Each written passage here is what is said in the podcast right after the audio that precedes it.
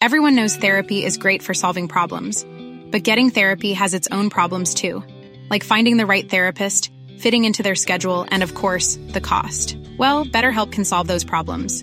It's totally online and built around your schedule. It's surprisingly affordable too. Connect with a credentialed therapist by phone, video, or online chat, all from the comfort of your home. Visit betterhelp.com to learn more and save 10% on your first month. That's BetterHelp H E L P.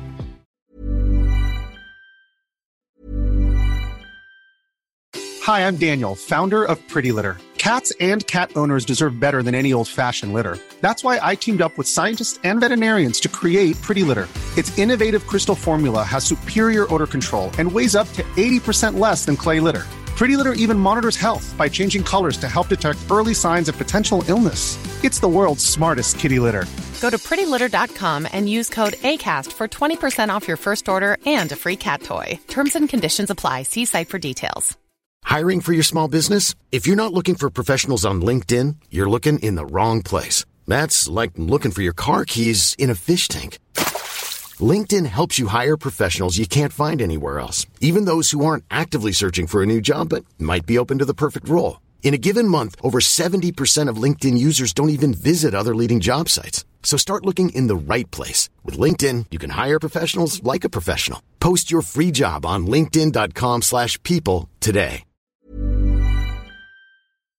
I like to get more. That extra scoop of ice cream, that extra 20% off, and of course, saving at the pump. And now that I'm in the market for a new car, I'm looking at a Honda, specifically the HRV crossover. It's already part of Honda's fuel efficient lineup. Plus, I get more of those extras I love at a price I'm happy to pay, like wireless Apple CarPlay and available all wheel drive. No more cords, and I'm ready for adventure. Find your perfect Honda and get more. See your local Honda dealer today. Why does Comcast Business power more businesses than any other provider? It has technology solutions that put you ahead, like the fastest reliable network and serious savings. Ask how to get a $500 prepaid card with a qualifying gig bundle. Offer ends 10 23 22. Restrictions apply. Call for details. Kwentong Takip Silim Segunda Mano Kaluluwa sa Kahon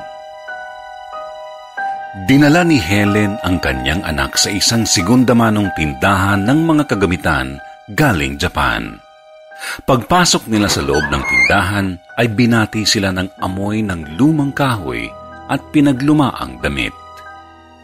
Ang mga kagamitang ito ay maaaring naging gamit din ng mga taong yumao ngunit nanatili sa mukha ng nanay ang pagkamangha dahil sa mga kakaibang estilo ng mga kagamitan. Napakamakulay talaga ng imahinasyon ng mga Hapon. Sabi ni Helen sa sarili habang ang kanyang anim na taong gulang na anak naman ay hinila ang kanyang baro at nagsalita. Mama! Sabay turo sa isang maliit na kahon. Ipinakita ni May ang kakaibang kahong gawa sa kahoy kay gaganda ng mga nakaukit na disenyo. Kumikinang ang kakaibang kulay sa takip Sadyang mitikuloso ang pagkakagawa. Nakangiti ang anak sa kanyang nanay sa pag-aakalang papayag siya na bilhin ito para sa kanya. Huwag yan, mahal yan, sabi ni Helen at nagmadaling lumabas ang mag-ina sa tindahan sa dahilan wala raw pambatang gamit doon. Nabigla si Helen sa muling pagkrus ng landas nila ng kahon. Noong bata pa siya habang sila'y naglilipat ng tirahan ay natagpuan niya itong palutang-lutang sa ibabaw ng nilulumot na tubig sa likod ng bahay. Ang malaking bahay na ito ay pag-aari ng pamilyang Hapon at ang kanilang lolo ay tagapangalaga lamang dito. Mula nang mamatay ang mga may-ari ng bahay ay ibinigay ito sa lolo sa dahilang wala ng ibang magmamana nito. Kinuha ng batang Helen ang kahon. Naakit siya sa ganda nito at itinago niya. Araw-araw ay pinagmamasdan ng bata ang mga kumikislap na palamuti sa takip ng kahon at napansin niyang natutuklap na ang puting selyong papel na nakadikit rito na may letra ng sulat hapon. Isang gabi ay inalis nito ang selyo ng may pag-iingat dito nagsimula ang pagpaparamdam ng batang multo sa kanya. Unang beses niyang nakita ang batang babae sa tabi ng nilulumot na fish pond. Basa ang kanyang buhok at katawan. Dahil sa musmos pa ang isipan ni Helen ng panahong iyon, ay inakala niyang totoong bata ito at naging kalaro niya. Panay turo ng bata sa fish pond habang may sinasabing ibang lingwahe na hindi maintindihan ng batang Helen. Sa kanyang pag-aakala ay gustong makipaglaro ng bata sa kanya sa fish pond at nakiusap siya sa kanyang tatay na linisin at pagandahin ang dagat-dagatan sa likod ng bahay. Nilagyan ng magagandang batong disenyo, nagdagdag ng mga water lilies sa tubig at naglagay ng mga isda rito.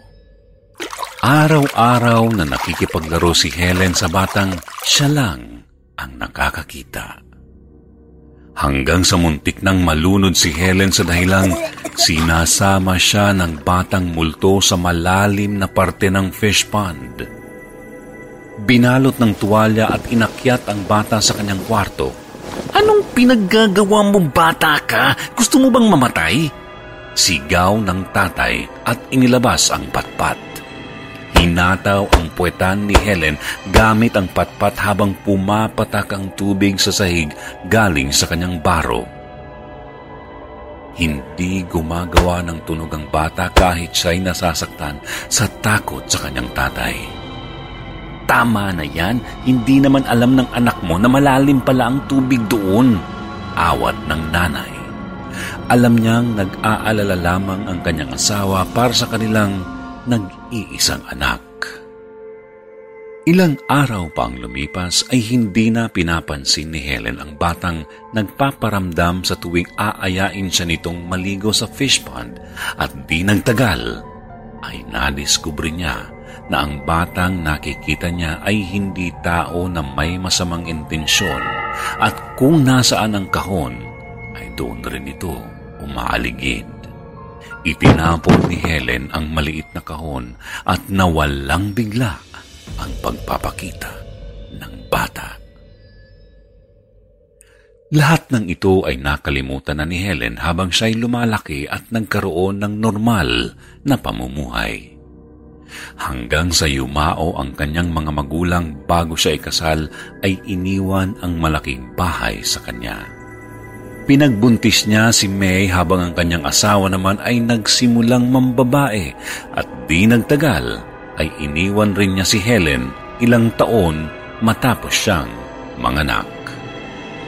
Paglipas ng ilang araw ay nagwawali si Helen sa likod ng bahay at narinig niyang naglalaro ang kanyang anak malapit sa kanilang fish pond. Huwag ka pupunta dyan, bawal dyan sa fish pond, sabi ni Mama narinig niyang sinabi ni May. Napahinto si Helen at sinilip ang kanyang anak sa pagtataka kung sino ang kausap nito. Ngayon lang unang beses narinig ng nanay na nagsalitang mag-isa ang anak. Pagdating ng hapunan ay laking gulat ng nanay dahil nang hihingi ng isa pang plato ang anak. Napaisip siya kung nasa edad na ba si May para hanapin ang kanyang tatay sa dahilang iniwan sila nito tatlong taon nang nakakaraan. Mama, kakain din yung kaibigan ko. Biglang sabi ng bata. Nagtaka si Helen. Yumuko ang nanay at kinausap ang anak ng nakatingin sa mata ni May. Sinong kaibigan? Tanong ni Helen. Sumilip ang bata sa likuran ng kanyang nanay at tumuro ang daliri. Ayon siya, katatapos lang maligo sa pond. Nagsitayuan ang mga balahibo ni Helen at ayaw lumingon sa likod. Tiningnan niya na mabuti ang mga mata ng kanyang anak at sinadya niyang manalamin upang makita kung anuman ang mayroon sa likod at naaaninag niya ang hugis ng bata na nakatayo sa kanyang likuran. ang kaluluwa ng batang babaeng nagparamdam sa kanya noong siya'y bata pa sa bahay rin na iyon. Ngunit, paanong nangyari na nagparamdam muli ang bata? Wala naman sa bahay nila ang kahong nakita niya sa segunda manong tindahan. Kinaumagahan ay kinausap ni Helen ang kanyang anak tungkol sa kahon at nalaman niya na binitbit pala ng bata ang kahon nang walang paalam. Nagpunta si Helen sa kwarto ni May para kunin ang kahon. Bago siya pumasok ng pinto ay huminga siya ng malalim upang maalis ang takot na namumuo sa kanyang dibdib. Pagbukas ng pinto ay nasa sahig ang kahon. Kuminang ang liwanag ng makintab na takip sa kanyang mga mata. Bawat segundong papalapit siya sa kahon ay naaalala niya ang itsura ng batang kaluluwa at ang tinig nitong di niya maintindihan ang salita. Yumuko siya at inabot ang kamay para damputin ang kahon. Nang biglang bumukas ang takip, nagulat siya at mabilis itong sinara. Nakaramdam siyang bigla ng mahigpit na kapit sa kanyang braso at nakita niya ang mamasa-masang kulubot na kamay na kulay abo na may mga kukong naglalagas. Napatalon at napasigaw si Helen sa gulat at takot at nabitawan ang kahon. Kasabay ng kanyang pagsigaw ay narinig niya ang kanyang anak sa likod ng bahay na tumatawa. Tumakbo siya sa labas upang tingnan ang kanyang anak na baka hinihikayat ng batang multo sa tubig tulad ng paghikayat sa kanya noon. Tama ang kanyang hinala dahil naabutan niya ang kanyang anak na nagtatampisaw sa mababaw na parte ng tubig. Paghila niya sa kanyang anak ay nakita niya ng ilang segundo ang bata na nakaturo sa isang parte ng tubig kung saan siya kamuntik malunod noon. Hindi na nagpaligoy-ligoy si Helen at naghamon ito. Hindi mo kami mapapahamak ng anak ko! Kinuha ni Helen ang katabing timba at sunod-sunod na sinalok ang tubig at itinapon sa lupa. Matapang ang amoy ng lumot at madulas ang tubig. Ngawit na ngawit ang mga braso ni Helen, ngunit hindi tumigil ang nanay. Nagsimulang magmanhid ang mga kamay ng babae nang mapansin niyang may balon na gawa sa batong ladrilyo sa lugar na kung saan laging tumuturo ang bata. Hinihingal at napaupo ang nanay sa lupa katabi ng kanyang anak na si May. Maya-maya ay may narinig silang mga ungol ng tao. Hindi na kinaya ni Helen ang kanyang takot at nagmadaling lumabas ng bahay kasama si May. Nang hingi siya ng tulong sa kapitbahay at trumisponde naman ito kaagad. Tumawag na lamang ng pulis ang kapitbahay at sumama ito sa bahay ni Helen. Habang inaantay ang mga pulis ay naikwento ng kapitbahay na nagkaroon ng kalarong Haponesa ang kanyang lola na dating may-ari ng bahay. Ang batang ito ay si Rico at namatay ito dahil nalunod sa fish pond. Hindi makapaniwala si Helen sa kwento ng kapitbahay. Ang isa pa ay nakakaramdam daw si Rico ng mga kaluluwa sa ilalim ng fish pond niyo.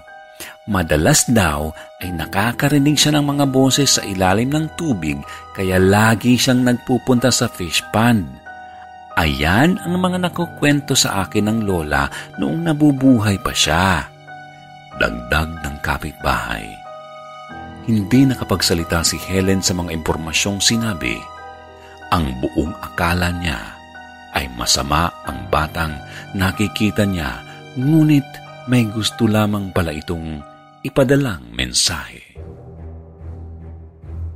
Pagtapos mapaimbestigahan ang balon sa likod ng kanilang bahay, ay natagpuan nila ang isang pamilya na isa-isang nilagay sa sako pinuno ng mga bato ang loob upang hindi na umahon. Sinadya ang pagpatay sa dalawang batang lalaki at mag-asawa. Napag-alaman na ang pamilyang ito ay mga Pilipino na totoong may-ari ng malaking bahay at pinatay ng isang sundalong hapon.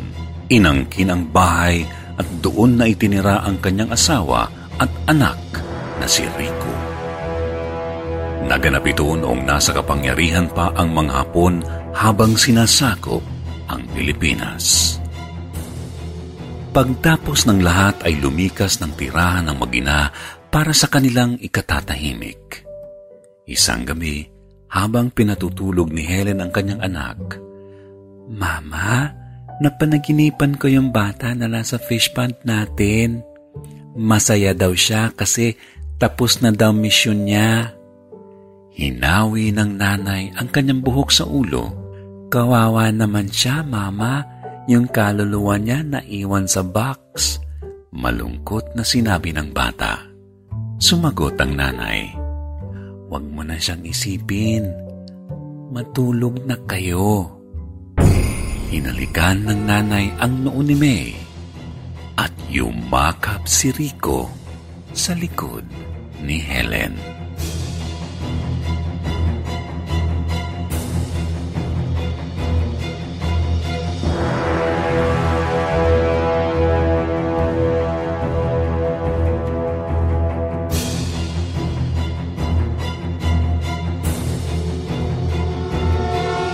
Like to get more. That extra scoop of ice cream, that extra 20% off, and of course, saving at the pump. And now that I'm in the market for a new car, I'm looking at a Honda, specifically the HRV crossover. It's already part of Honda's fuel efficient lineup.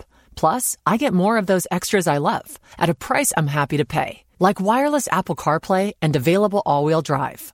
No more cords, and I'm ready for adventure. Find your perfect Honda and get more. See your local Honda dealer today. Hi, I'm Daniel, founder of Pretty Litter. Did you know cats tend to hide symptoms of sickness and pain? I learned this the hard way after losing my cat, Gingy. So I created Pretty Litter, a health monitoring litter that helps detect early signs of illness by changing colors, saving you money and potentially your cat's life. Pretty Litter is veterinarian developed, and it's the easiest way to keep tabs on your fur baby's health right at home. Go to prettylitter.com and use code ACAST for 20% off your first order and a free cat toy. Terms and conditions apply. See site for details.